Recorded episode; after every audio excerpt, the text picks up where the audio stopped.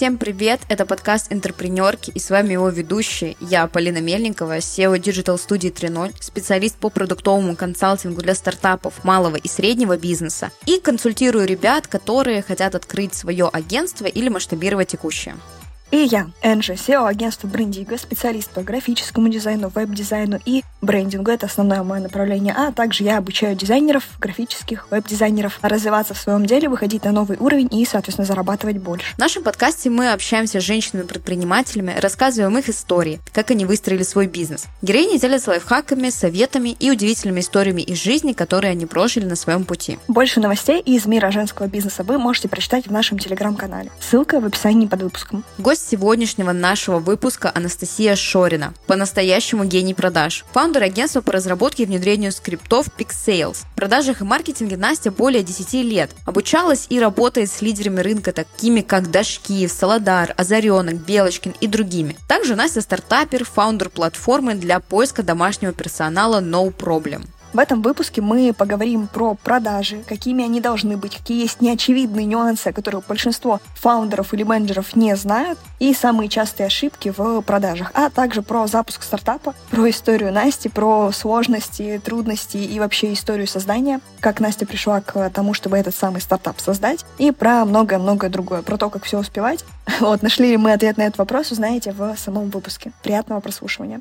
Настя, привет! Как твои привет. дела? По-разному, но в целом хорошо. Первое, наверное, о чем хочется спросить, вообще расскажи о себе, то есть своими словами, как ты сейчас себя презентуешь, какие твои основные направления деятельности сейчас? Ну, на сегодняшний день э, могу себя презентовать следующим образом. У меня стартап, платформа для поиска домашнего персонала, такой довольно крупный проект, э, где Семьи смогут находить себе помощников в виде нянечек, сиделок, домработниц, возможно, еще подключим мастеров на час. Пока вот так. В дальнейшем тоже будем эту всю историю расширять. И параллельно есть э, действующий бизнес, не стартап. Это агентство по разработке скриптов продаж. Мы разрабатываем и внедряем скрипты продаж в различные компании. То есть мы работаем в B2B, помогаем бизнесам увеличивать их прибыль за счет увеличения продаж. И также еще обучаем менеджеров по продажам, обучаем экспертов, которые продают самостоятельно свои услуги также продавать больше, не стрессовать при продажах, потому что это не так просто, как показывает практика. Хорошо. Вообще, можешь рассказать, почему именно продажи? Как ты вообще пришла к теме продаж? Я знаю, что ты в этом ас, ты очень круто разбираешься в скриптах, а с чего это вообще начиналось? На самом деле, я не так давно прям конкретно скриптами занимаюсь, но получилось как-то очень интересно, потому что по факту я свой скрипт первый написала в 18 лет. А, мы вот с тобой вчера как раз сидели это обсуждали, по-моему, да, как это произошло. То есть, по сути, сама идея того, что можно написать какой-то определенный текст, заготовить да, заранее, то есть подумать о том, как может идти диалог э, клиентом. Она мне пришла где-то 18 лет, когда я занималась продажей кавер-группы в Москве. Это было довольно сложно делать, потому что на тот момент было не так много агентств, которые организовывали мероприятия, да, ивент-агентства. Но с ними поработать было крайне тяжело, потому что было много кавер-исполнителей, которые работали за низкий чек. А мы работали за высокий чек. Я просто когда музыку очень активно увлекалась, занималась. Мы работали за высокий чек. Никто не понимал, почему нас надо покупать за эти деньги. То есть я там, скачала себе базу, я там зашла в интернет, взяла базу. в продажах. Да, сто процентов. Ну тогда это было прям вообще... Я даже про продажи особо тогда ничего не знала. Я говорю, я скачала просто базу, вернее, не скачала, а сама я ее сформировала, базу агентств по Москве, там где-то было порядка ста штук со всеми этими контактами и так далее. Просто села в холодную, начала их обзванивать. Ну, потому что нужно было вот прям работать, нужна была эта работа. И мы с мальчиком, в котором а, выступали, он говорит, давай, я говорит, музыкальную часть на себя забираю, а ты иди продавай. Я говорю, а это как? Он говорит, ну как-нибудь.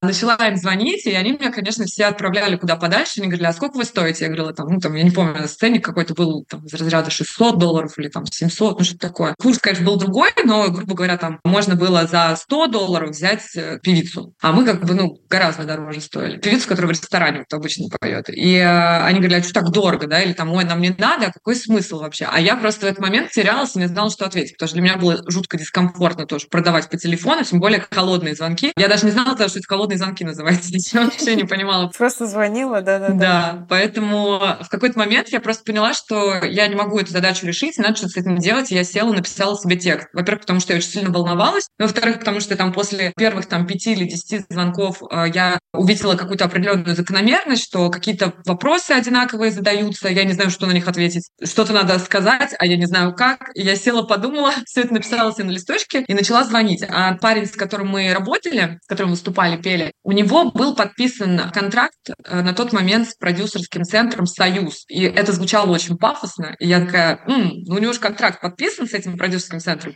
Значит, я, в принципе, могу звонить и говорить, здравствуйте, меня зовут Анастасия, продюсерский центр «Союз». И когда я, короче, вот эту тему поняла, я начала звонить и представляться так, и на другом конце трубки там все просто такие, да, конечно, хорошо. И тут вопросы просто сами с собой отпали, почему мы стоим 600 долларов. Потому что за нами стоит продюсерский центр «Союз», к которому, кстати, я никакого отношения не имела. Ну, он имел, поэтому я считала, что я не вру. То есть я говорю честно, он же в продюсерском центре. По сути, вот этот вот скрипт, он у меня родился где-то 18 лет, у нас пошла работа. То есть э, пошли заказ, мы им отправляли демо-материала. До этого мы получали отказы. Они говорили, не надо ничего присылать, вы для нас слишком дорого стоите. А тут они стали говорить, окей, присылайте, мы посмотрим. Они смотрели, мы там снимали тоже видеоролик, выступления там какие-то, у нас там костюмы, все красиво. Ну, как бы реально выглядели круче, чем те, кто стоил там по 100 долларов. То есть, ну, объективно цена была хорошая, ну, вернее, объективная, потому что качество, оно соответствовало этой цене. Все, и работа пошла, и мы потом очень долго работали с этими агентствами, которым я вот так вот по телефону, по сути, продала. Ну, я постоянно где-то что-то продавала, и это происходило как-то случайно. Ну, то есть я в музыке была тоже параллельно очень много лет, но постоянно что-то где-то еще делала. Тоже занималась организацией мероприятия, там надо продавать, да, то есть э, мы, когда организовываем мероприятие, перед тем, как его организовать, надо все эти услуги продать. Там тоже. У меня были ситуации, когда я там встречалась с очень серьезными людьми, которым нужно было там одному дядечке генералу организовать юбилей. Мы с ними встретились, и на встрече я там взяла с собой еще ведущую, потому что я тоже особо не понимала, как продавать. Ну, то есть я это делала как-то интуитивно абсолютно. Я просто догадалась, что надо взять с собой классного ведущего, который сам всем продаст. А я рядом просто посижу, ну, это примерно так. Ну и, по сути, так и происходило. Там, этот генерал мне там под столом пачку денег огромную передал, сказал, отлично, мы работаем, нам все нравится. Постоянно какие-то были вот такие вот движухи в продажах, но я не особо понимала, что это вообще продажи, и что у меня там какой-то есть в этом какое-то чутье, и как-то я вот интуитивно действую, и оно приводит к результатам. А потом, когда я уже с музыкальной карьерой совсем закончила, я поняла, что очень хочу делать э, как раз платформу для поиска домашнего персонала. То есть у меня прям появилась эта идея, и я поняла, что а как вообще это делать? Я же ничего не знаю. Я по профессии это вообще пиарщик. Какой бизнес-то вообще? То есть я закончила Российский университет дружбонародов по специальности связи с общественностью. И долгое время по этой специальности не работала. То есть мне не хватало знаний даже, чтобы потом в эту профессию полноценно вернуться. И я с подругой с одной поговорила, она говорит, слушай, поизучай маркетинг для начала, да, ну для того, чтобы как сторону бизнеса вообще начать продвигаться. Я начала учиться, сразу пошла учиться, стала изучать маркетинг. И на курсе по маркетингу я узнала, что, оказывается, недостаточно привлекать заявки, им еще продавать надо как-то там по-особенному, что, оказывается, есть какая-то методология, что, оказывается, есть какие-то этапы продаж и так далее. Там я в первый раз услышала про этап программирования, когда мы человека программируем,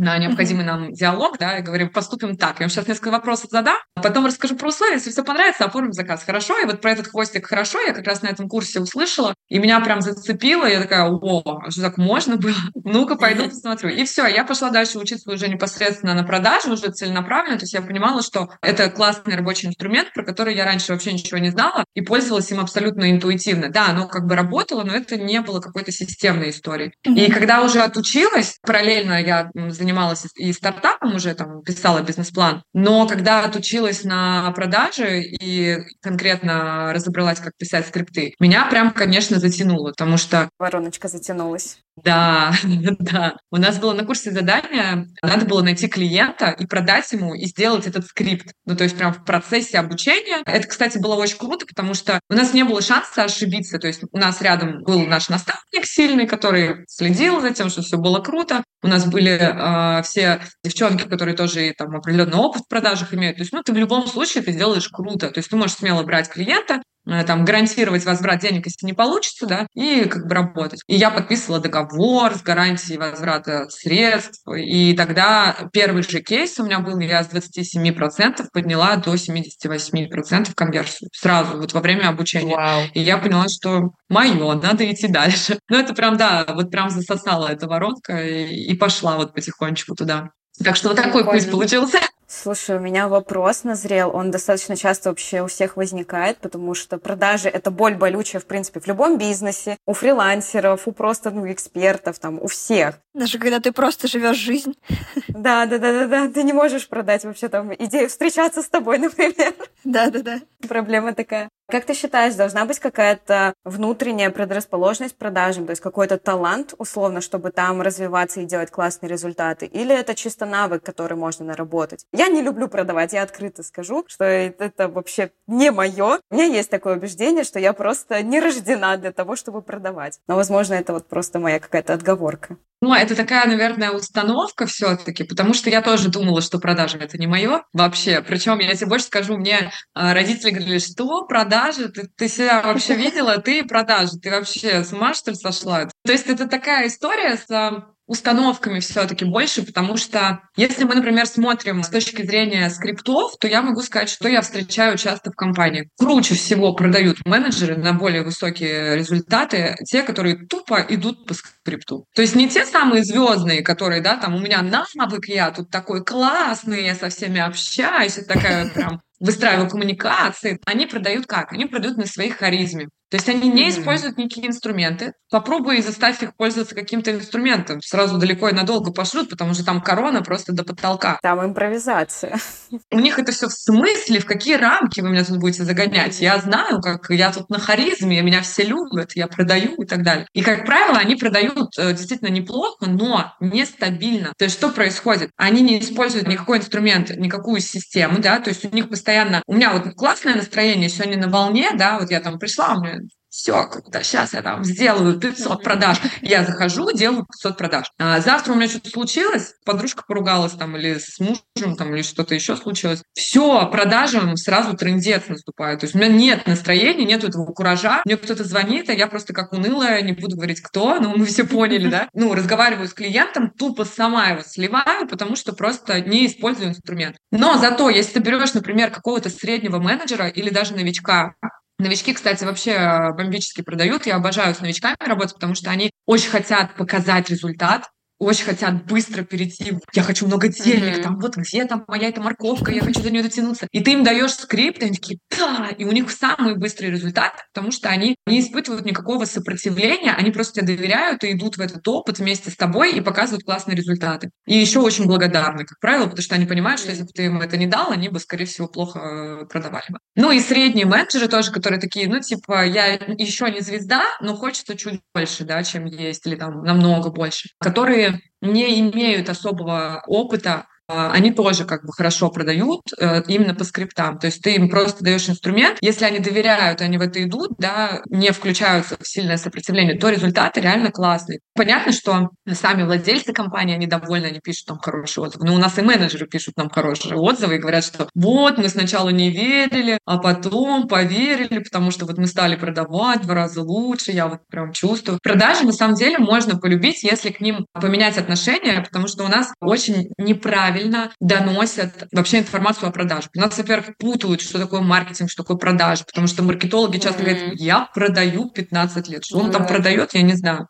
Услуги максимум, может быть, свои. Он нагоняет лиды. Да, как бы понятно, что за счет инструментов, таких как там триггеры, да, потому что даже сайт сделать и написать текст продающий, это, ну, это про триггеры больше, это не про продажи, когда ты с клиентом общаешься. А продажи, когда вот прям непосредственно консультационный, когда мы с клиентом общаемся, это вообще другая история. Можно нагнать лиды, дофигища целевых и не продать. Или там продать 10. И это же работа чисто менеджера по продажам. Поэтому можно и нужно вообще менять отношение к продажам, потому что от них можно кайфовать. И продажи, на мой взгляд, должны быть экологичными все-таки. То есть тоже мы вчера с Анжеликой эту тему обсуждали, как у нас сейчас принято продавать. Но так учат, потому что, потому что приходят э, тренеры в компании, потому что у менеджеров по продажам есть план. И как бы у тебя задача обязательно продать, дожать и так далее. Только очень мало кто думает, что самая эффективная история — это работать с горячими клиентами. Вот там остальных ты потом mm-hmm. дожмешь. Ты доделай с горячими, потому что у нас чаще всего самый прикол в том, что менеджеры не продают горячим и бегают за теми, кто такой, ну, как бы, типа, ну, я пока не знаю. Им же объяснили, что надо возражения отрабатывать, ну, да, да, дожимать, да. продавливать, да, и так далее. То есть и вот они бегают за этими бедными клиентами, которые как бы и не готовы вот, в принципе, особо покупать. Я это прям представила. Да, а с горячими, которые вот, ну, вот, вот деньги, бери, да, они не работают. Они лишний раз забудут ему написать, они лишний... Ну, он же и так заплатит, он же горячий. Ну, то есть ну, вот это абсурд, и люди не понимают этого. Поэтому неправильное распределение сил, неправильный фокус внимания ведет вот, ну, к дурацким результатам, когда продажи становятся, ну, крайне неэкологичными, и там просто цель выполнить план, и все. Ну, а, естественно, любой клиент это чувствует. Ну, как бы мне не очень кайфово, когда со мной так разговаривают, да, как, ну, что вы мне не отвечаете? Ну, когда мне ответите уже? Да, как будто у меня самая главная задача — это вот с этим менеджером пообщаться. Ну, то есть такое себе. Да, я из печа поняла, что я смогу, у меня еще есть шансы полюбить продажи, ну, либо просто уже выстроить нормальный отдел продаж. Вот, кстати, из этого тоже еще один вопрос. На каком этапе собственнику компании нужно делегировать отдел продаж? То есть э, все равно же есть какие-то этапы там развития бизнеса, например, агентский бизнес. Понятное дело, что сначала вообще собственник продает, потом уже какие-то продажники появляются. Я вообще за то, чтобы делать все параллельно. И, честно говоря, когда собственник сам продает, это тоже такая история, смотря о каком чеке идет речь, да, там тоже от многого зависит, да, потому что когда мы продаем на высокие чеки, то, конечно, делегировать продажи менеджеру по продажам, который там работает за 20 тысяч рублей, а у тебя средний чек 300, как ты ему объяснить, mm-hmm. что продавать за 300 это нормально, как бы, да, это довольно сложно. Но вообще нужно все делать параллельно, то есть когда мы уже налаживаем поток э, лидов, да, когда у нас идут заявки, ну, было бы странно получать много заявок и не продавать им. Многие говорят, ну, да. а, ну ладно, вот к нам приходят некоторые клиенты, говорят, сейчас мы с маркетингом разберемся, сейчас мы вот наладим, чтобы у нас прям поток клиентов шел, а потом пойдем писать скрипты. Я говорю, так смысл? Вы сейчас сольете половину этих клиентов, mm-hmm. потратите кучу денег, и у вас потом на скрипты тупо не будет. Ну, как бы логично. Поэтому лучше это делать все параллельно. Но я не сторонник того, чтобы сразу выстраивать отдел продаж, потому что все-таки отдел продаж — это когда у тебя есть руководитель отдела продаж, когда у тебя хотя бы парочку менеджеров, когда у тебя там уже есть э, всякие четкие тоже инструменты, всякие регламенты, книга продаж и так далее. Это все можно делать параллельно, но тебе нужно кормить менеджеров, да, поэтому нужно понимать,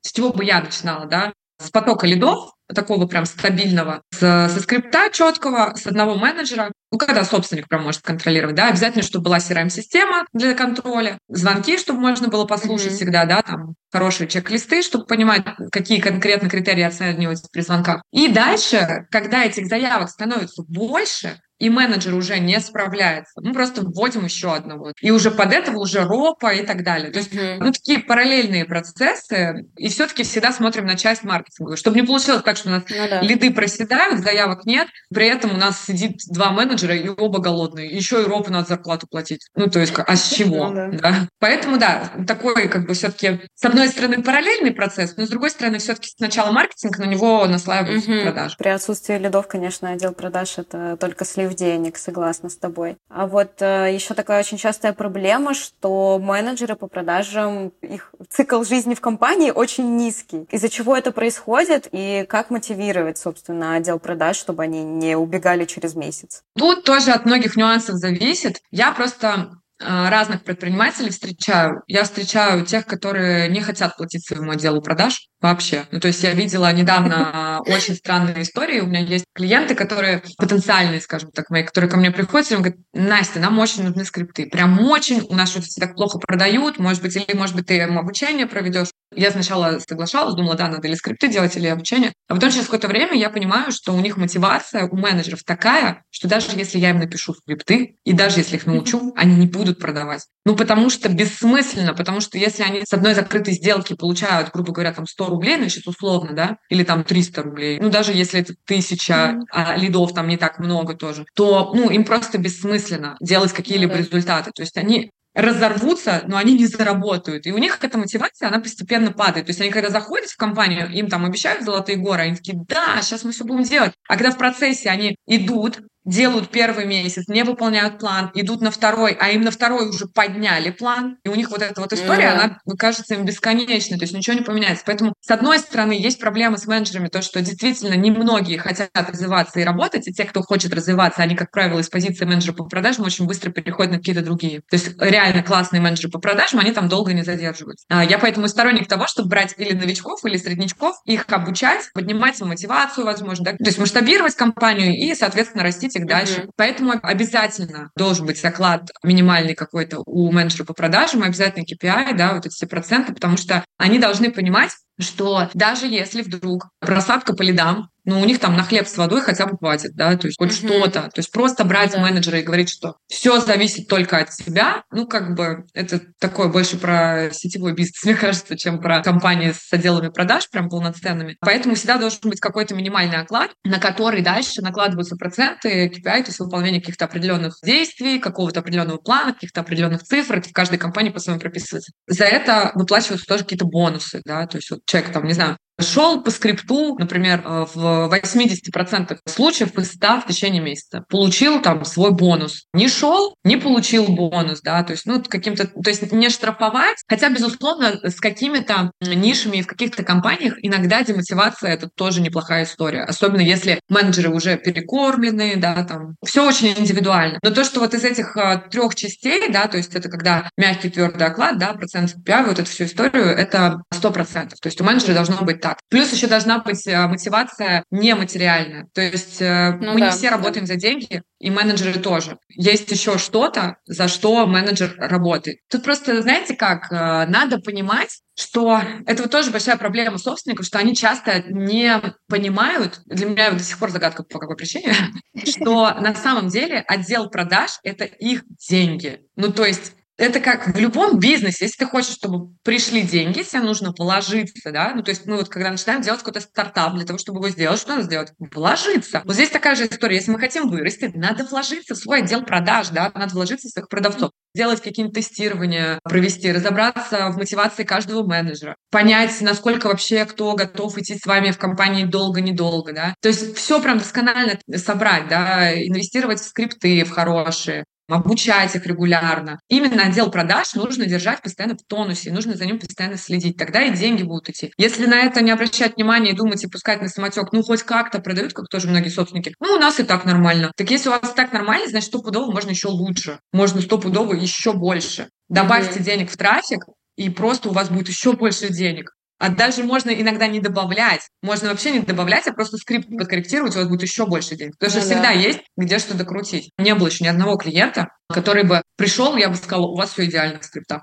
Ни одного не видела. Всегда есть что докрутить. Невозможно делать все идеально. То есть всегда будет, где что-то можно докрутить, попробовать, поэкспериментировать и посмотреть, как там будет. Поэтому просто нужно в это вкладываться. Ну, в принципе, как и в любую сферу бизнеса, в принципе, туда стоит вложиться те же самые финансы, маркетинг, упаковку свою. Это сто процентов это составляющая любой компании. Есть тот тип предпринимателей, которые ты когда еще про проценты говорила, такие, знаешь, процентщики. И они всех садят на процент. Вот всех, знаешь, какого-нибудь бухгалтера на процент, там, программиста на процент. Это вообще... Бухгалтера на процент? Сколько ты мне денег насчитаешь? Знаю реальные примеры. У меня просто в процессе даже возник вопрос, и они прям уверены до конца. То есть, знаешь, мне кажется, это тоже история про какое-то мышление, про желание получить легкий результат без вложений, без риска какой-то своей собственной ответственности. Потому что ты же понимаешь, что это, ну, люди тоже. Назрел вопрос в процессе. Много говорили про ошибки то, что, да, там, не давать оклад твердый, то, что не докручивать скрипты, то есть не смотреть вообще всю эту историю, не мотивировать никак. Какие чаще всего бывают ошибки у собственников,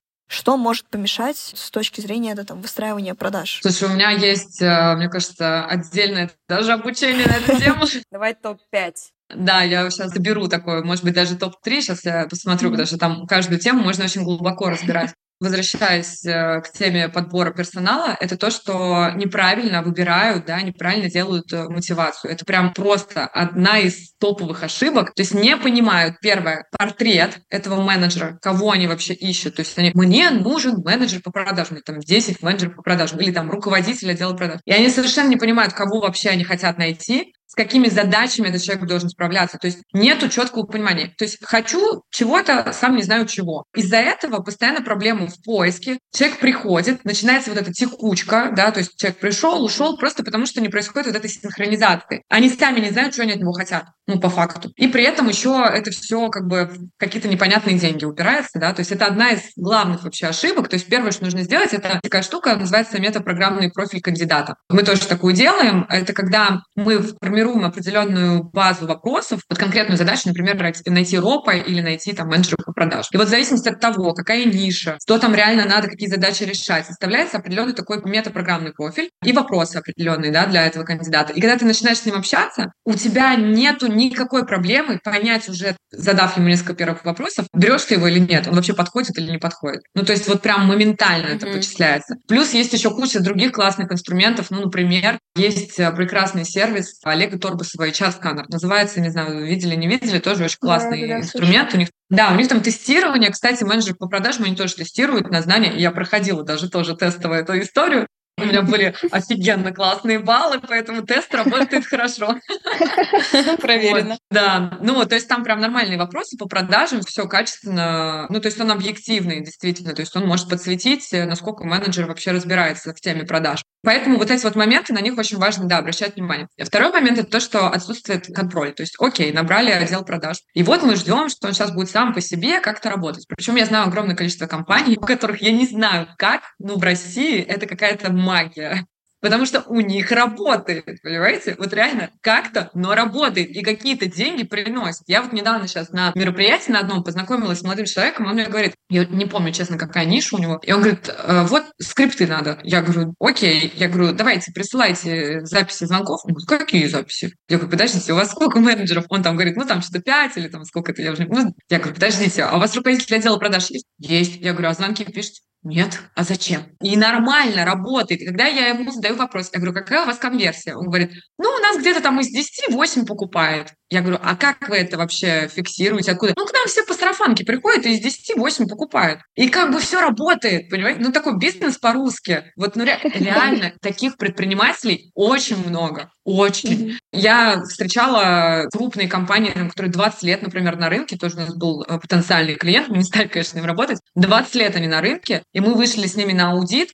и они рассказывают, они говорят, ну, у нас вот тут вот Клава сидит, это сестра вот моего брата, там, я не знаю, там, короче, брат лошади отца, как да, говорят. А это жена какого-то вот этого Вадима Петровича. И вот они, значит, там всей семьей на этом сидят и нифига не делают. Ни звонков толком. Ну, то есть там просто Офигеть. там слушаешь звонки. Не, ну звонки какие-то не записывали, конечно. Ты слушаешь звонки, и ты думаешь, боже мой. Когда я спрашиваю, а есть ли у вас роб? Они говорят, а что такое роб? Ну, как бы вот так. Так, ну, вот говорю, бизнес по-русски реально. Поэтому следующий важный момент – это контроль. То есть э, что делают э, многие собственники собственники, даже те, кто контролируют, они контролируют не совсем правильно. Ну, я надеюсь, что, конечно, те, кто будет ваш подкаст слушать, все-таки пишут звонки своих менеджеров, да, уже. Но это реально важный момент. Первое — это обязательно писать звонки. Второе — это их все-таки слушать и анализировать. И с этим потом работать. Анализировать каким образом? Бывает очень часто, это тоже такая самая распространенная, наверное, ошибка, это то, что когда руководители отдела продаж, чаще всего это они слушают звонки, слушают звонки своих менеджеров, они опираются не на те критерии. То есть, например, а, они слушают и анализируют, сколько раз менеджер сказал слово акция. А спросил ли он про погоду? Потому что если спросить про погоду, ну, например, там вот у нас были тоже ребята-клиенты, Волтон, которые... Типа. Да, вот это вот э, топка льда, вызвать доверие, да. У нас были ребята, они сочинские, и у них там клиенты из разных городов. А я в звонках слышу, что менеджеры постоянно спрашивают про погоду. Он говорит, а вы откуда? Он говорит, я из Мурманска. Человек говорит, а, и вот менеджер говорит, ой, ну у вас там, наверное, в Мурманске так сейчас холодно. Он говорит, ну да, так холодно. И дальше они там, ну то есть как бы ты слушаешь звонок и думаешь, что абсурд, зачем? Ну то есть чтобы что? Доверие это явно не вызвало, теплота никакая между ними не возникла, но вот у них, значит, в чек-листе про погоду надо поговорить, потому что у них ощущение того, что вот это вызывает якобы какое-то доверие. То есть, ну, абсолютно ненужные критерии, это немножко абсурд абсурдная история, да, потому что есть более важные критерии, на которые надо обращать внимание. Например, была ли совершена попытка сделки после того, как презентовали свой продукт, э, там, отработали ли возражения, как его отработали, по формуле, не по формуле, давили, не давили и так далее, потому что это напрямую будет влиять, будет сделка или нет. Какие вопросы задавали, как презентацию делали, презентацию делали под потребности или от балды, просто лишь бы что сказать. То есть очень много критериев, на которые реально надо обращать внимание, потому что именно эти критерии будут приводить к сделке. А у нас часто и сами собственники не на том фокусируются, и э, ропы тоже не на то смотрят, и по итогу как бы получается вроде бы формально звонки мы пишем, вроде бы аудит мы делаем, а результата нет, мы топчемся на месте, потому что фокус не там, где нужен. В принципе, это, наверное, вот основная история такая топовая. Дальше есть еще один момент, э, тоже очень важный, то, что часто неправильно понимают свою воронку, причем и на уровне маркетинга, да, то есть мы понимаем, что у нас есть маркетинговые воронки, скажем так, когда это, чтобы нагнать лиды, да, чтобы нагнать uh-huh. заявки, это все, что будет касаться маркетинга. А вот когда мы уже нагнали лиды, дальше начинается продающая воронка, продажная такая, да, то есть когда, например, мы получили заявку, ну, к примеру, в нише там пластиковые окна, у нас воронка, когда мы получили заявку, а, она уже идет следующим образом. Сначала нужно назначить выезд замерщика, это будет первый этап воронки, а дальше, то есть мы сначала продаем замерщика, который должен приехать к тебе uh-huh. домой, и это надо продать. И часто люди тоже не понимают, что это конкретная цель, которую нужно прям преследовать. То есть часто менеджеры продают, а как получится. Ну, сейчас получится mm-hmm. что-то вот как-то делать, то, значит, назначим замерщика. Не получится, будем пытаться в лоб продавать. То есть нету четко сформулированной воронки вот на этом этапе. Заявку получили, что дальше с этим лидом делать?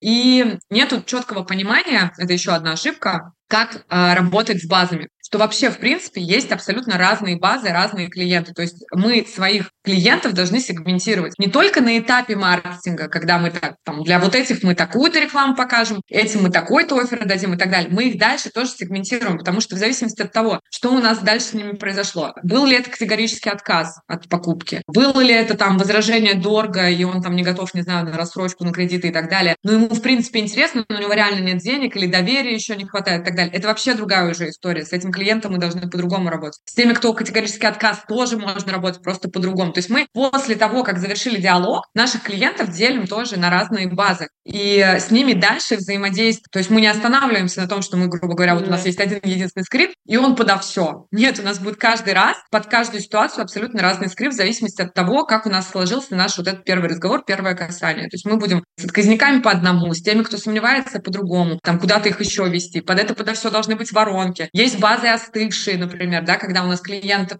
ну, например, вот бывает часто в всяких там салонах красоты, да, пришла один раз на маникюр, больше не ходит. Uh-huh. И мы про нее забыли. А что нам, зачем нам с ней работать, ну, напоминать?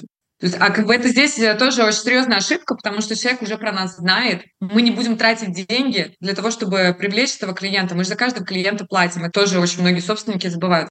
Соответственно, это тоже ну, как, как бы остывшая база. С ней тоже надо работать. Надо дать какое-то хорошее предложение. То есть с холодными клиентами там вообще надо по-другому работать. И вот эти вот моменты тоже не учитываются и пытаются всех в одну кашу сваливать. Вот сейчас вот как пойдет, так и продадим. У меня тоже был такой кейс. Мы долго довольно по-хорошему, скажем так, спорили, да, я пыталась переубедить э, заказчика, что им нужно сначала четко разобраться с маркетинговой воронкой. А, у них, грубо говоря, все просто, все заявки по разным продуктам, все сыпались вот прям в один большой котел. То есть там вообще, ну, как бы абсолютно разные клиенты с абсолютно разными потребностями, с абсолютно разными возможностями к покупке. То есть клиенты не всегда даже примерный порядок цен понимали. Там такой продукт довольно сложный, где там ты не найдешь в интернете и не узнаешь, сколько стоит продукт. Ну, там высокие чеки, и люди, многие, которые оставляли, например, заявки на этот продукт, они, ну, могли что угодно подумать. Они могли подумать, что этот продукт стоит 30 тысяч рублей, потому что им так просто кажется, да, а он там стоит 300. Такие заявки тоже приходили. И у них просто вот из всяких заявок, вот таких вот абсолютно разных, возникала каша. И когда мы попытались э, сделать им один скрипт, это не сработало. То есть получилась полная фигня. И мы решили сделать пять, потому что эти пять дали нам возможность показать, что есть разного типа клиенты, и мы их смогли квалифицировать и показать mm-hmm. нашему заказчику, что смотрите, у вас часть аудитории — это просто люди, которые хотят реально понять порядок цен. То есть они вообще у вас никогда не купят, потому что они просто не ваши целевые. Они бы хотели, но они даже физически не смогут рассрочку выплачивать, если возьмут в рассрочку, потому что их а, среднемесячный доход он ниже, чем выплаты по рассрочке. Ну, то есть это не их целевые клиенты, а они к ним в этот котел. То есть мы это скриптами можем тоже показать определенным, да, там, Прикольно. манипуляциями. Но это не есть хорошо. Это такая, скажем так, крайняя мера, да. В идеале важно выстроить свой маркетинг таким образом, чтобы на этапе маркетинга вы уже понимали, что у вас там происходит. И уже непосредственно с конкретными базами дальше скриптами и продажами это закрывать. Тогда не будет этой вот каши, и можно будет все очень четко контролировать. Ну и я еще за то, чтобы велись регулярные отчеты, хотя бы там, не знаю, то, что, кстати, тоже из ошибок, э, компании редко так делают, но в основном только крупные уже, которые на рынке давно, которые уже понимают, там, вкладываются в отделы продаж. В идеале заказывать какой-то сторонний аудит, потому что часто бывает, что а, роб начинает дружить со своими менеджерами по продажам, и э, никакой объективной истории там нету. И роб начинает, как руководитель, очень сильно сдувать свои позиции. Просто он их прям теряет, сдувает, mm-hmm. и знаю, прям сдувается, правда, как шарик просто, потому что менеджеры перестают его уважать,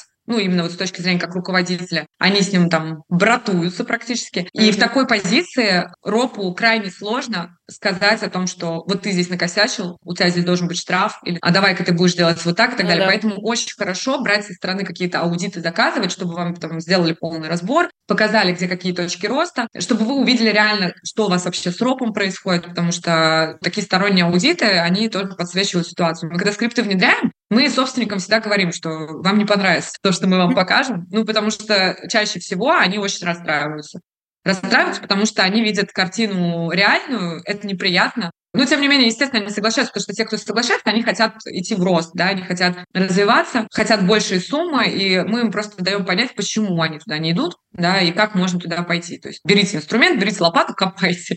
Примерно так. У меня аж это нейронка немножечко так поменялась. Ой, я очень сильно заслушалась. Это супер многогранный какой-то ответ, что подумать над каждой сферой вообще своих продаж, посмотреть куда-то глубоко. Я думаю, слушатели просто тоже пойдут потом в рефлексию, чисто надо с ручкой сидеть, потом переслушать подкаст, чтобы полезности записывать. Не знаю, как у вас, но у меня просто даже за это время очень много инсайтов по продажам, типа то, что лучшие менеджеры — это не звезды, оказывается, или то, что нужно сегментировать клиентов. я сижу такая, офигеть. Ну, то есть я много же тоже продажи там изучала, что-то внедряла, но есть реально вещи, которые я вот вообще в первый раз. Ну, это про то, что вот поработать нужно просто один раз с профессионалами, понять, как это вообще, что и... Что такое, когда делают нормально на самом деле. А можешь поделиться каким-то странным, возможно, кейсом, вот с клиентом вы работали, где просто ты, вы заглянули в отдел продаж, ну и там какой-то, ну, пипец полнейший. Как всегда, практически везде. Но на самом деле у нас есть э, компетенция в этом. Я просто не люблю эту историю. У меня есть э, тоже девчонки в команде, которые выстраивают отделы продаж, то есть э, есть компетентные ребята, но я просто очень не люблю эту историю, потому что выстраивание, прям вот полное выстраивание отдела продаж, это очень долгая, муторная история, которая может длиться там от полугода до года, в зависимости от того, что за ниша и что там конкретно нужно сделать. Вот, я все-таки люблю, ну, немного быстрее двигаться, и поэтому мы обычно работаем непосредственно с тем, что мы берем конкретно часть скриптов, то есть мы даем скрипт и идем в обучение, чтобы поменять вот отношение, в принципе, к продажам, да, раздать такое 9 этапов продаж. Как бы в каждом этапе есть формулы, да, свои, поэтому мы в каждую формулу залезаем, объясняем, да, чтобы менеджер более-менее понимал. И а, потом просто объясняем, как это контролировать. И, по сути, если компания дальше готова просто это контролировать, ну, то есть или с помощью нас, да, когда мы там, грубо говоря, с ними можем поработать еще несколько месяцев для того, чтобы это окончательно внедрить, да, или они это, например, делают самостоятельно. Ну, конечно, самостоятельно делать сложнее, потому что просто руки потом опускаются, когда ты думаешь, что твои менеджеры тупые и не хотят ничего делать, ну, как обычно у собственников происходит. Вот, мы-то это все проходим, потому что мы знаем, сколько этапов, да, мы понимаем, что для того, чтобы этот новый инструмент взять и внедрить, это довольно сложно, много времени должно пройти. С собственником тоже хочется время побыстрее. Ну, это неизбежно. Если мы хотим результат, нужно на это посвятить там минимум три месяца, месяца для того, чтобы менеджер привык, что есть вот такая система продаж, вот что нужно продавать по вот этому скрипту. То есть ему нужно время, потому что это новый инструмент, там куча сопротивления, mm-hmm. он раньше продавал по-другому, и это нормально. Поэтому мы в основном занимаемся вот именно этой частью, хотя в отделе продаж есть еще куча всего, типа там регламенты, отчеты, KPI, не KPI, mm-hmm. мотивация, там, да, вот эта вся тема. Мы туда особо сильно не лезем, ну, там, у нас есть пакеты предложений, да, такие пакетные, где у нас есть история и с э, тем, что мы прописываем мотивацию, и так далее, но опять-таки э, прописав ее, дальше ее нужно контролировать, да, и за этим тоже следить. То есть это все равно руководитель отдела продаж делает. Вот. И то, что, возвращаясь к вопросу к твоему, то, что такие странные кейсы. Мы, на самом деле, в каждой компании всегда видим какую-то свою странность. Поэтому я даже не знаю, где там что страннее из этого. С одной из компаний мы недавно скажем так, разошлись, то есть мы сделали другой договор. Я даже не стала с них э, там брать оставшуюся сумму, потому что, ну, я просто поняла, что это бесполезно. То есть я понимала, что не внедрить. Просто, ну, мы взяли уже, ну, скажем так, они там заплатили сначала 50% предоплаты, но это вот тоже через знакомых люди пришли, мы сейчас уже так не работаем, мы сейчас уже берем стопроцентную предоплату, причем даже не ради себя, а ради наших клиентов. Мы это делаем, как бы это забавно не звучало, потому что когда человек платит 100%, он уже более вовлечен во весь этот процесс, и у него да, есть да, уже ощущение, что так, да, я уже заплатил деньги, надо напрягаться. Вот, когда они платят 50, они такие, ну, сейчас еще чуть-чуть раскачаемся. Я просто тоже уже понимаю, что более эффективно работает, когда берешь с них стопроцентную предоплату, и они, конечно, начинают больше включаться в эту историю. И вот мы брали одного уже такого крайнего клиента по старым условиям, причем по очень старым условиям, потому что это просто вот прям знакомые хорошие. И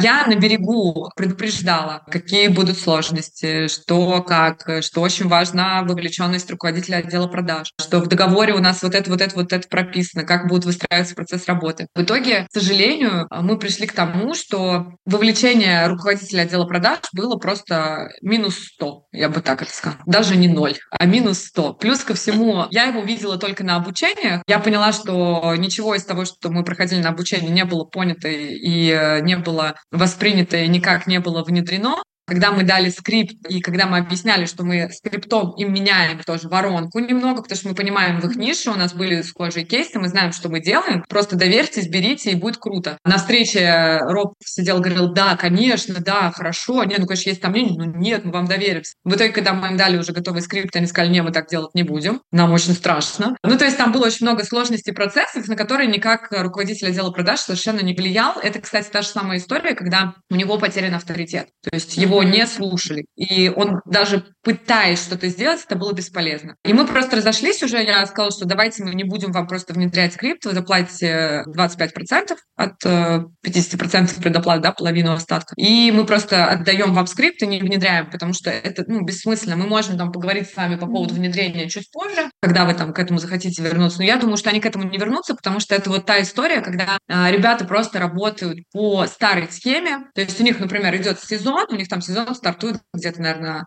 с апреля вот так вот. У них начинается сезон, у них клиенты идут сами, у них чуть э, выше рынка цены, и все равно есть клиенты. И они в этот момент гребут. Потом у них идет просадка, uh-huh. очень серьезно. И а, там, где их конкуренты зарабатывают, они не могут заработать. И вот они как бы вот так вот по кругу выходят, и они живут вот в этом вот колесе сансары, вот, продающем вот таком, и постоянно мучаются. И ты им даешь вроде инструмент, говоришь, на, бери, вот лопата, вот там золото, вот тут вот крестик, вот на карте, иди копай там свой клад Они такие, ой, что-то как-то лопатка это не очень удобная, наша вот та была поудобнее как-то. А может быть, мы из той лопаты возьмем ручку и сюда вставим? Ну, то есть это примерно вот так выглядит. Может, тогда она лучше будет копать? А мы вот такой уже лопатой, кажется, пробовали копать. Вот я вот видел похожую лопату, мы такую, кажется, покупали, она не работала. Mm-hmm. Ну, то есть вот это вот, вот на таком уровне выглядит. Ну, то есть это абсурд прям. Ну, это прям вот, я практически цитирую то, что говорят руководители или менеджеры. Они говорят, а мы пробовали уже так делать, это не работает. Я говорю, вы не пробовали так делать. Я говорю, я звонки слышала, вы не так делали.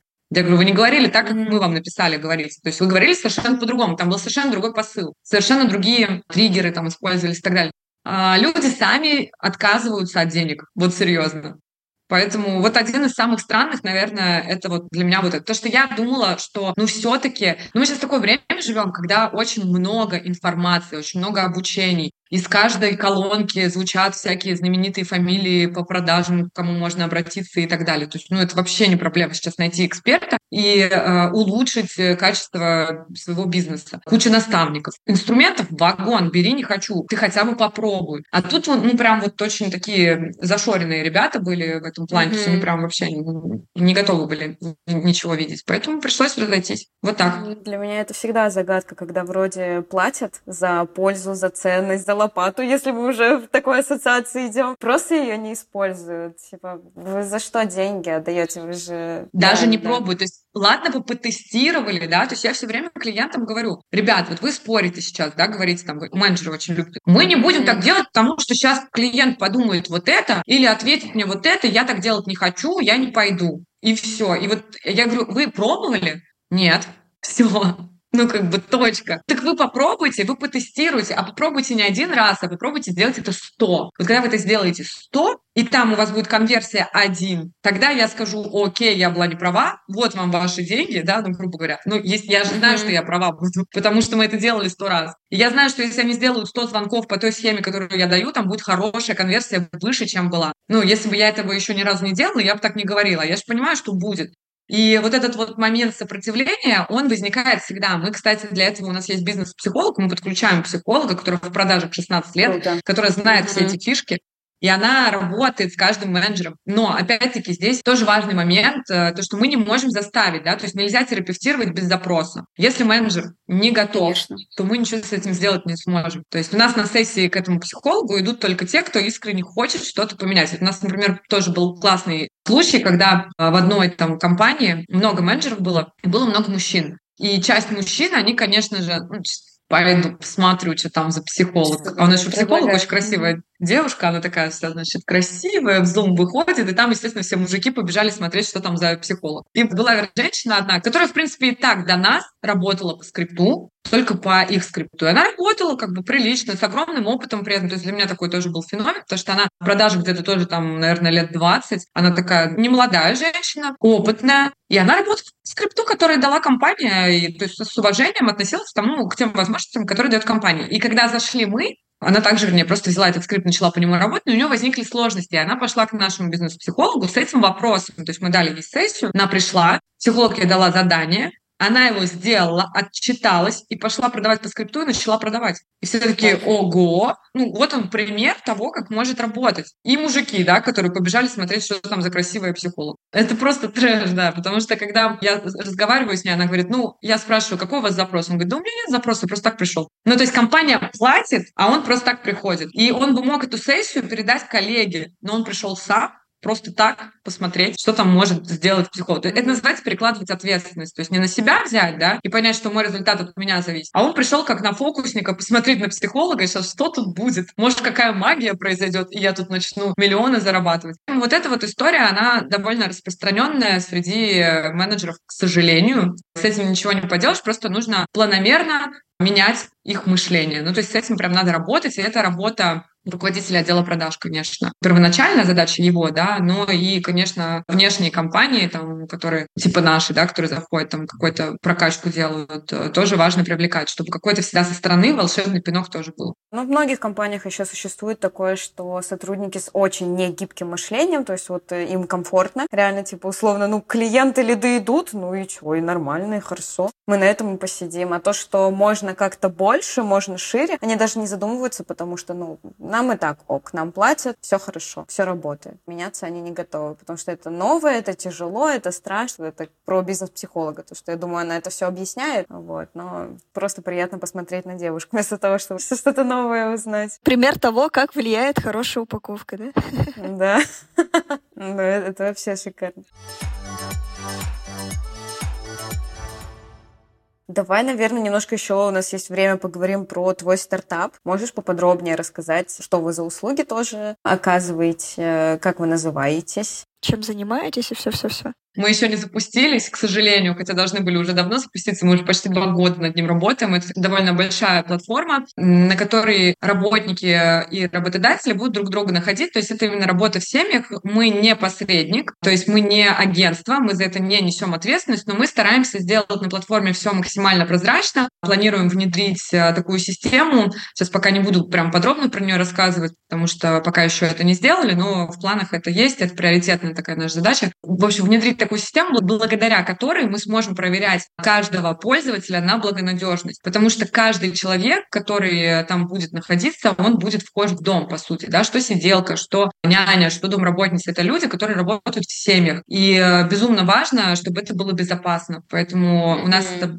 один из приоритетных таких вопросов был, потому что ни одна платформа на сегодняшний день на рынке это не гарантирует. Несмотря на то, что да, есть проверка документов, но проверка документов не гарантирует адекватность например, какой-нибудь сиделки, которая не обидит а, лежащего больного. Ну, то есть на агрессию проверить практически никто не, не может. А мы, скорее всего, сможем это делать. Поэтому это вот, ну, такая прям для нас важный такой момент. Это такая история с платформой довольно непростая для меня, потому что, с одной стороны, я до сих пор, вот прям честно скажу, сама пугаюсь этого масштаба, потому что я понимаю, насколько это серьезная история и насколько круто там все можно сделать. У меня там еще куча идей, которые нужно туда внедрить, которых нет у наших конкурентов. Ну, то есть я очень круто вижу, как ее можно развивать и как она может работать не только в России, но и в других странах, и сколько там всего может быть. Почему я это вижу? Потому что я сама столкнулась когда-то в моей семье. У меня папа стал инвалидом после инсульта. То есть, ну, был здоровый человек, и за один день просто стал лежачим больным. Мы с ним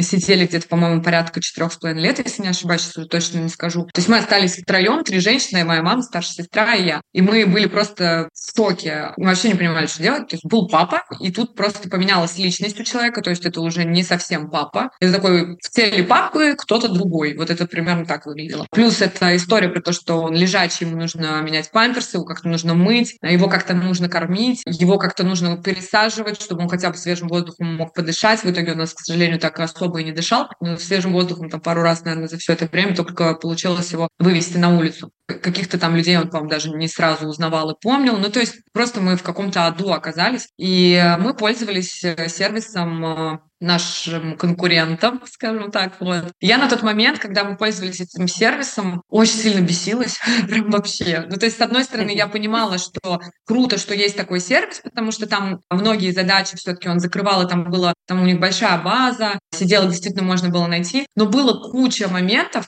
которые они не закрывали и которые меня прям триггерили, потому что я думала, ну блин, ну так вообще как-то бесчеловечно. Очевидно, очевидно, что это нужно. Да, во-первых, это нужно, во-вторых, а, я смотрю, вот я читала истории а, наших конкурентов, у кого там, по какой причине, как они это создавали. Они создавали это из радости. Вот объясню, что я имею в виду. Потому что у них, блин, дети родились, понимаете? У них родились дети, у них все было круто. Здоровые детки родились, слава богу, здоровые. И надо было найти няню. Вот какая история создателей этих платформ. И надо было найти няню. Как ты в этом состоянии, как бы, да, а, поймешь, что там реально болит в этот момент. Ну, потому что найти няню, ну да, окей, но если у тебя есть деньги, ты можешь найти няню через хорошее агентство. А если у тебя нет денег, то, скорее всего, у тебя будет сидеть бабушка. Ну, как бы, ну, да. если мы берем Россию, то это будет или подружка, или сестра, или бабушка, угу. или детский сад, или ясли, или там еще что-нибудь, да, то есть, ну, как правило. А есть другая боль, это вот история там с сиделками, там, там работницами и так далее. И я, по сути, побыла в роли каждой. То есть я искала сиделку, я искала няню. Безуспешно, кстати, няню в итоге я там не нашла. Сиделок мы там много находили находили на этом сервисе, но там, я говорю, были очень серьезные проблемы, и я понимала, что сервис просто дает возможность доступа к базе. Ну и они еще документы проверяли, и то они проверяли таким образом, что я даже не могла понять, это благонадежный человек или нет. То есть, ну, такое себе под вопросом было. И домработниц я там искала. Вот, и, кстати, домработница, которая сейчас у меня, я нашла тоже там. Но с домработницами тоже было огромное количество проблем лично в моей жизни. У нас домработницы, которые были,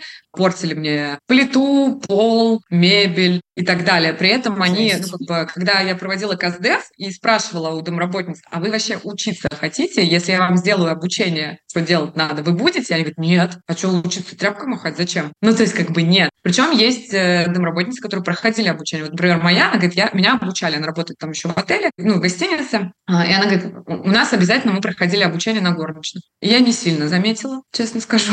Вот. Я понимаю, что этим всем профессиям тоже ну, нужно давать возможность развиваться. Конечно. Мы это тоже будем давать возможность сделать на, на платформе. То есть, я говорю, у нас будет очень много классных фишек. Вероятно, не прям с первого дня работы нашего сервиса, но мы их будем внедрять, потому что они у нас уже как бы расписаны в планах. И вот ну, мы ждем просто, дай бог, что месяца через три у нас что-нибудь получится уже, потому что я, конечно, уже сил моих нету. Очень оказалось это непросто. Конечно, заниматься там или строить агентство по продажам или обучать продажам гораздо проще, нежели заниматься IT-платформой, потому что, ну, я все-таки девушка, я в этом нифига не понимаю. Я понимаю, как это монетизировать, но как создать, я не знаю. И как правильно выбрать людей, я тут тоже накололась очень серьезно. То есть я очень серьезные ошибки допустила. Ну, по сути, сейчас за них расплачиваюсь. Но это опыт, конечно, безусловно. Но было больно, скажем так. IT-продукт — это, в принципе, тяжелая история. Я как человек, который работает со всей айтишкой, моя команда погружена в это, да-да-да. Я прекрасно понимаю, ну, к нам тоже приходят там с разными какими-то концептами даже IT-продуктов. Ну, и хорошо, что ты понимаешь, как заработать на своей платформе, потому что частая ошибка то, что собственник такой, ну, типа, я хочу вот это сделать, но я не знаю, как на этом буду зарабатывать, мне просто хочется, мне нравится. Круто, что у тебя вот э, именно вот эта финансовая продажная часть, она очень прокачанная, и это сильная составляющая вот э, для IT-стартапа на самом деле, потому что это и защита инвестиций, привлечение каких-то денег, это дальнейшее развитие монетизации, поэтому это очень классно. Ты сравнение классное привела, что конкуренты твои, они создавали продукты из радости, а у тебя получилось, ну, как из боли. Как ты думаешь, успешный стартап — это вот как раз-таки создание из боли какой-то своей болючей, когда создается продукт? Ну, сейчас вообще говорят, что тренды меняются, и что типа надо э, работать не через боли, а через возможности. Ну, все равно, вот если мы возьмем потребности, да, всегда за потребностями стоит что-то большее. То есть, например, там, если мы хотим э, какой-нибудь Porsche Macan, там за вот этой потребностью стоит какая-то боль, которую на самом деле мы хотим удовлетворить. Мне нужно понять, что у меня за боль. Я Porsche хочу. Я тоже, кстати. А я сижу, знаю о том, что вы обе хотите Порше, такая, вот это матч. Я тоже очень хочу, у меня на заставке даже на телефоне стоит какой меня конкретно. тоже.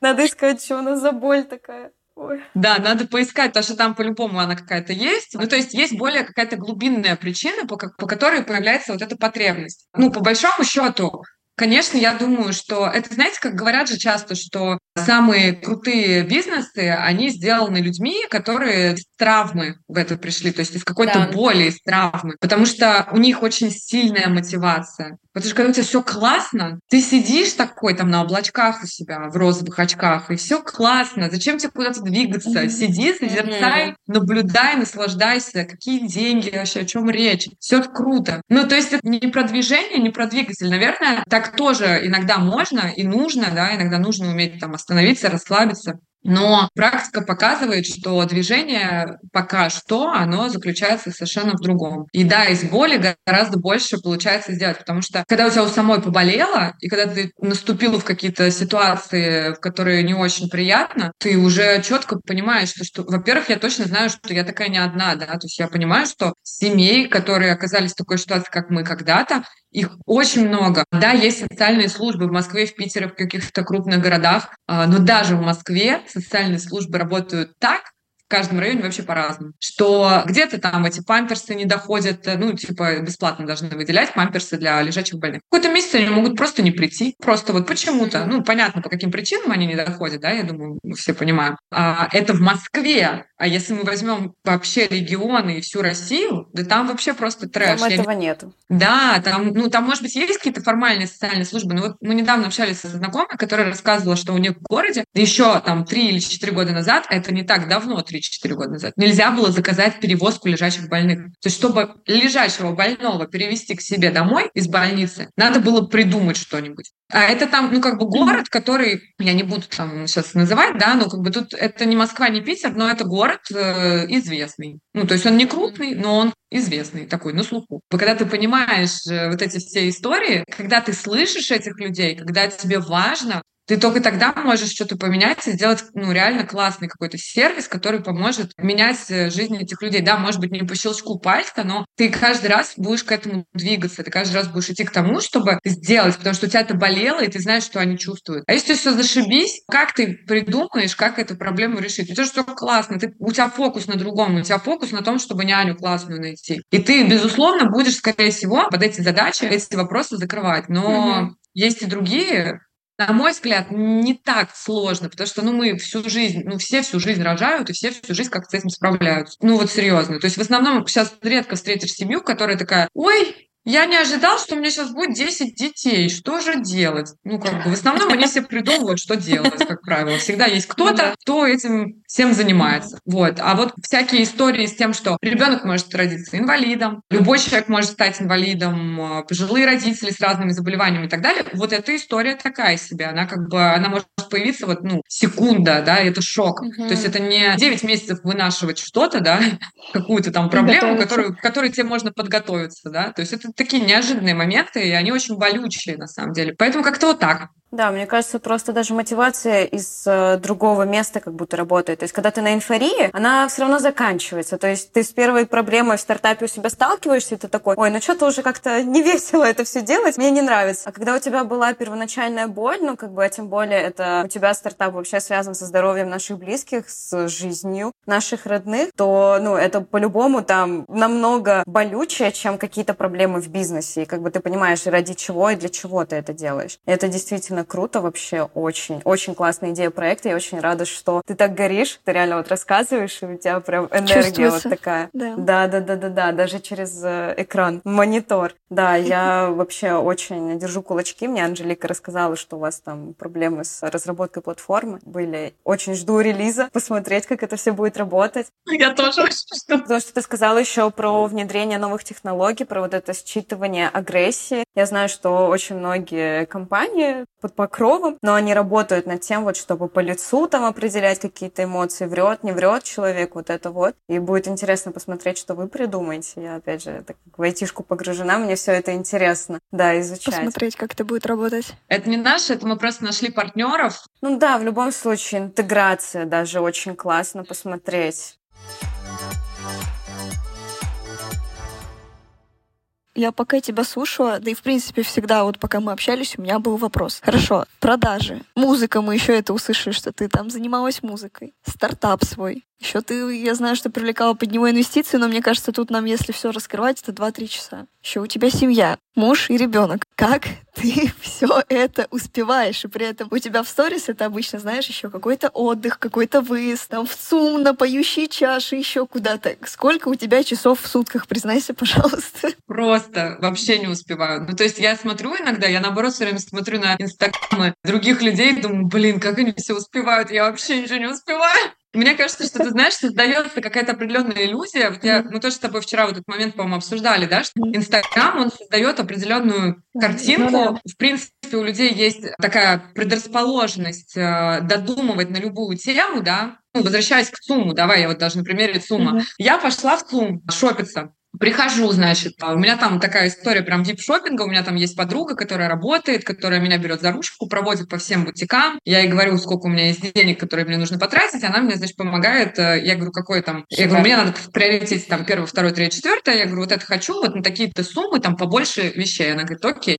И она, значит, все это, мы с ней сидим, кофе пьем, а мне там в примерочную все это приносит. Все классно, вип-шопинг, все супер. И вот это, естественно, я все транслирую в Инстаграм, потому что, ну, кайф. На такой шопинг реально кайф. Хотя я вообще шопинги ненавижу. Но вот так я люблю. И я понимаю, ну, и мы с Анжеликой вчера встретились, да, сидим, да. разговариваем, она говорит, как у тебя вообще дела? Я говорю, я говорю да вообще полный трендец, по всем фронтам. Она говорит, да ладно. Смотришь э, запрещенную социальную сеть и думаешь, что, что все круто. Хотя на самом деле, ну, а почему так думаешь, да? То есть потому что человеческий мозг, он склонен додумать картинку. То есть что думают люди, которые смотрят э, там сторики? Они думают, о, какая успешная, пошла в ЦУМ шопиться, еще и VIP, стопудово денег рубят. А у меня там, например, наоборот, финансово сейчас, ну, есть там провал. Я не стесняюсь об этом говорить. Я раньше там пыталась это как-то скрывать. Вот, а сейчас я, наоборот, думаю, что надо даже чаще про это говорить. Ну, потому что создается определенная иллюзия, и люди думают, что у тебя все время все круто, и что ты как бы и все успеваешь, и что у тебя все вообще зашибись. На самом деле это не так. Ну, то есть мы абсолютно все в этом плане одинаковые. У нас у всех есть вот эти качели, вот эти вот черные, белые полосы и так далее. Да. И что, как по итогу, вот я просто на примере на своем с этим суммом. По итогу мне под подарили, блин, сертификат это не мои деньги. Я пошла тратить чужие деньги. Это тупо подарок. Я пришла в ЦУМ и пошопилась. То есть мне просто подарили. И вот она, вот эта вот история, когда тебе кажется, что, а, блин, какая она успешная, как у нее все круто, она ездит на тачке, у нее там еще что-то. У моей тачки там, ну, не знаю, там 10 лет. Ну, например, да, там. И она все время ломается. У меня там дома куча разных проблем. Мы там с мужем чуть не развелись. Это к вопросу о том, как я что успеваю. Вот так. У меня как бы пошел фокус на бизнес по продажам. Я очень сильно пустила контроль э, в стартапе и допустила там огромное количество ошибок, доверилась не тем людям и попала вот ну, в ту ситуацию, в которой я сейчас нахожусь.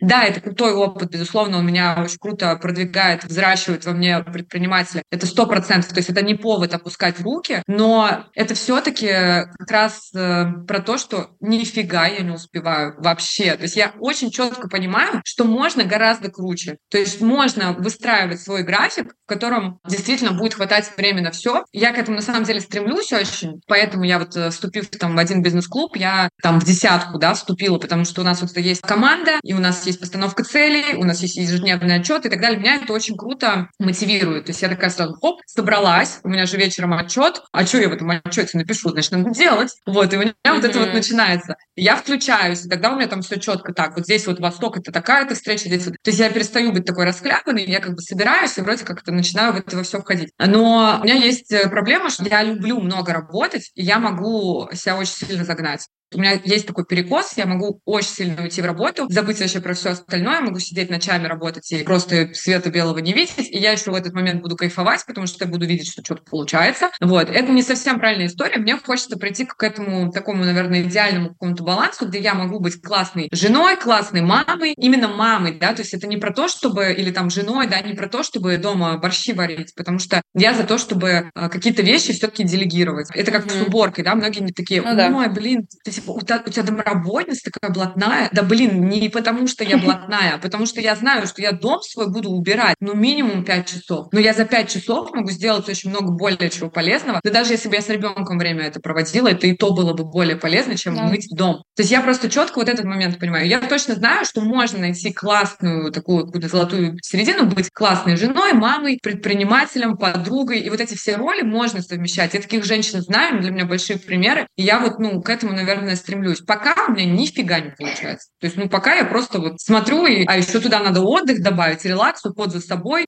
попу покачать, да, обязательно и так далее. Потому что надо же еще красивой быть при этом. Маникюры, педикюры и так далее, которые я, кстати, сама себе периодически делаю. Я не хожу на маникюр просто по причине того, что я тоже экономлю время. То есть мне для того, чтобы съездить на маникюр, записаться, я быстрее вечером его сама себе сделаю, и у меня это тоже входит в экономию не денег, а именно времени. То есть это просто тупо быстрее для меня. Поэтому не моя тема, что я все успеваю. Вообще ничего не успеваю. Это было супер честно, это было супер круто вообще. Спасибо за искренность, потому что очень, да, создается в социальных сетях вот эта картинка идеальности. Мы же сами хотим показывать только хорошее в соцсетях. Это просто как заложено. То, что ты выкладываешь, ну, что красивое в твоей жизни происходит. А вот... Тем временем за ширмой там... Там просто, да, да, вагон проблем, потому что, ну, как бы в соцсети заходят в целом люди за тем, чтобы досуг какой-то получить. Зачем делиться какими-то проблемами? Проблемами, ну, непонятно, вот. Ну, кто-то делится, вот. Можно себя красивых просто показать, поэтому... Потому mm-hmm. что это же про да. продажи, потому что если ты классный, если ты успешный, если у тебя нет проблем, тебе можно доверять, ты знаешь, как это делать. Но это на самом деле не так.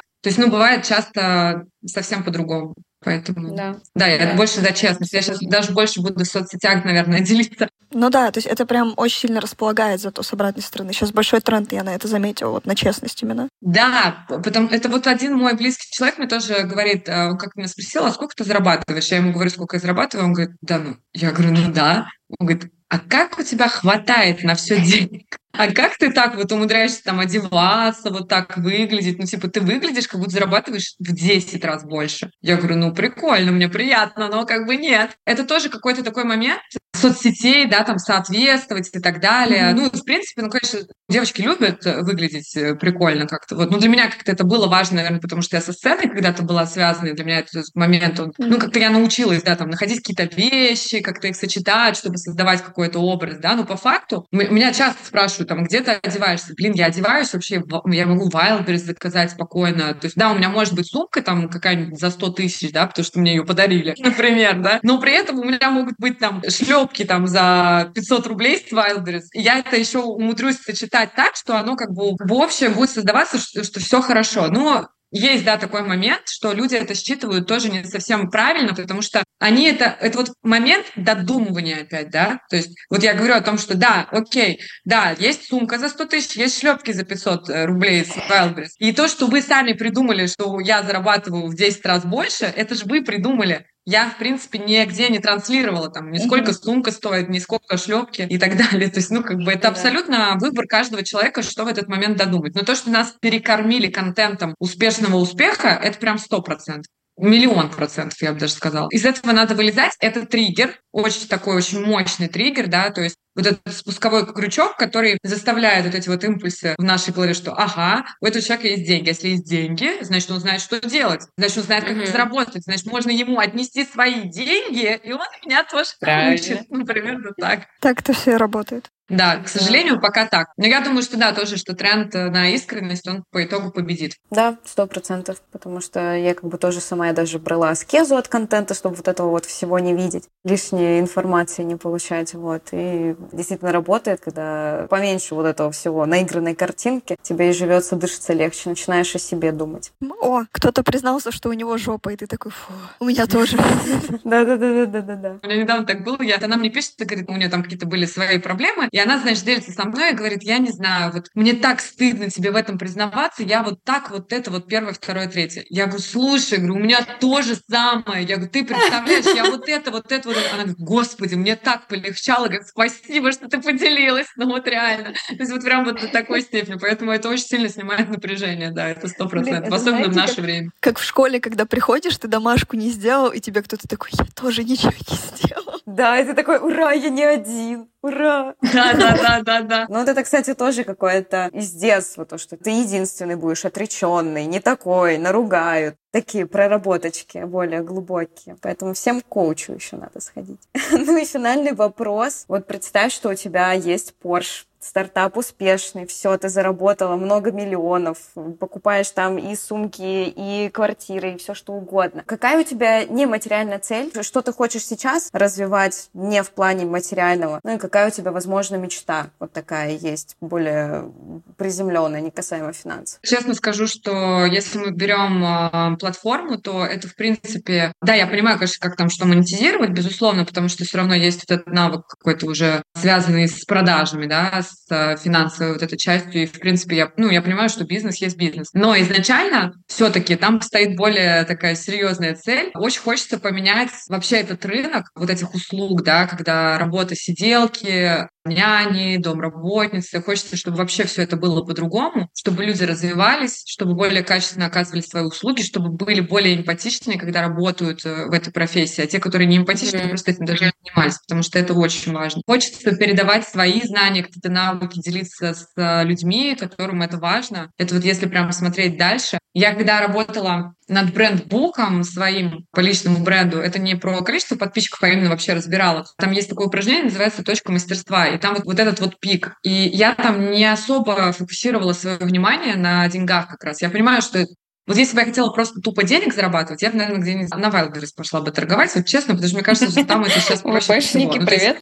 Да, но при, при всей моей любви и уважении, правда, мне кажется, что это не так сложно, если у тебя есть мозг, и взять наставника, например, того же самого хорошего, кто уже сделал это, да, там, я не знаю, возьми кредит, возьми крутого наставника, закупи ты этих товаров, и ты, блин, точно выстрелишь. Ну, то есть вероятность того, что ты не выстрелишь, она, ну, крайне низкая, если есть мозги. Да. Я себя не считаю сильно без мозгов. Ну, как бы мне еще, конечно, расти и расти, но тем не менее, вот мне бы хватило, я думаю. Но там вопрос именно в том, что, ну, вот я не хочу так так. Ну, то есть, это вот тоже мы вчера там обсуждали с Анжеликой по поводу того, что, вот, казалось бы, вот наставничество бы запустить вот по продажам, я же знаю, что там шарю, а я не хочу, вот что-то, меня туда вот прям не тянет. То есть, э, мне хочется чего-то большего. То, что касается платформы, мне, да, мне очень хочется, чтобы она изменила жизнь людей к лучшему. То есть, вот я прям хочу, чтобы вот эта вся история связана с инвалидами, чтобы перестали на этих бедных инвалидах зарабатывать столько. Но это вот, говорю, вот эта история с болью, да, то есть, когда ты поваришься mm-hmm. там, посмотришь, как оно происходит, как люди, у которых нету совести, там у этих инвалидов забирают последнее и так далее. И э, как фирмы, которые товары для инвалидов поставляют, какие ценники они ставят и так далее, да, как люди э, не умеют работать там с детьми, э, у которых аутизм и так далее. То есть, ну, вот это все хочется поменять. И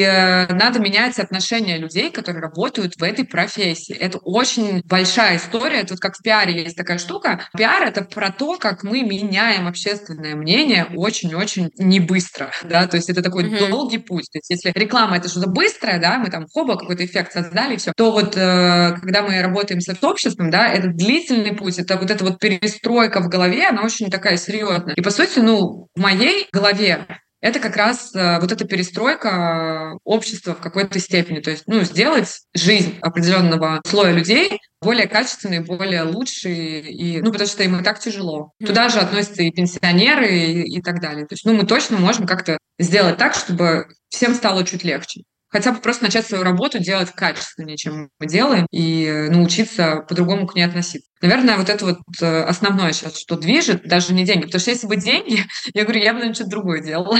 Айтишка на старте это не про деньги, как у нас в диджитал-обществе говорят, что айтишка это бизнес для бедных, потому что на старте как бы вытащить оттуда деньги, ну это очень редко, когда вот так выстреливает. Это очень искренняя, вдохновляющая цель. Я уверена, что у тебя получится на все сто процентов с платформой. Мы тебя еще раз позовем уже, когда ты запустишься на выпуск, пообсуждаем с тобой побольше, да, стартап, и спасибо, что вообще пришла на подкаст. С тобой было очень интересно общаться, разговаривать. Я думаю, слушатели много почерпнули про продажи, немножко про стартапскую тему поговорили, про личности. Поэтому вообще спасибо огромное, что поделилась всем вот этим огромным пулом информации. Это было очень круто. У меня столько инсайтов, хотя вроде бы мы с тобой регулярно общаемся, но вот особенно касательно продаж, то есть когда начинаешь с человеком общаться, и ну, человек действительно эксперт, правда, что-то где-то в голове на место встает. То есть это прям очень ценно было. Спасибо огромное за такую теплую обратную связь, мне даже очень ценно.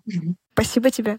Ну что ж, такой выпуск у нас получился с Настей, максимально информативный, наполненный советами, лайфхаками по продажам. Я в очередной раз убедилась, что ничего не понимаю, и либо придется пройти еще какое-то обучение, либо я просто найму сейлза и отправлю его обучаться к Насте. Про стартап мы проговорили совсем чуть-чуть, и я думаю, это будет повод пригласить Настю в следующем сезоне. Сто процентов. Очень с тобой согласна. Несмотря на то, что я вроде бы продажи регулярно изучаю, хожу на какие-то тренинги, еще что-то. Я столько много для себя услышала новых инсайтах, которых я раньше в жизни даже ни разу не слышала. То, что лучшие менеджеры — это не те, кто самые активные самые болтливые. То, что продажи — это навык. Хотя я сама сторонник того, что любая вещь — это навык. Но вот даже та статистика, которой поделилась Настя, она удивляет, и это очень круто. Видно, какой она в этом сильный эксперт, и действительно для меня было огромное количество инсайтов по продажам. Да, Настя действительно сильный профессионал своего дела, и огромное ей еще раз спасибо, что поделилась такими ценными советами в нашем подкасте. Ну а мы будем завершать. Подписывайтесь на наш подкаст, чтобы не пропустить следующие выпуски. Ставьте реакции, комментируйте, чтобы мы понимали, как улучшать подкаст, что вам нравится, а что не нравится. Подписывайтесь на наш телеграм-канал. Там мы выкладываем внутрянку подкаста, анонсы, делимся историями из своего собственного бизнеса, а также полезными лайфхаками, статьями и так далее. Подписывайтесь на наши социальные сети, все ссылки есть в описании. Обязательно ставьте колокольчики, ставьте ландыши, ландыши, ландыши. Услышимся в следующем выпуске. Пока-пока. Всем пока-пока.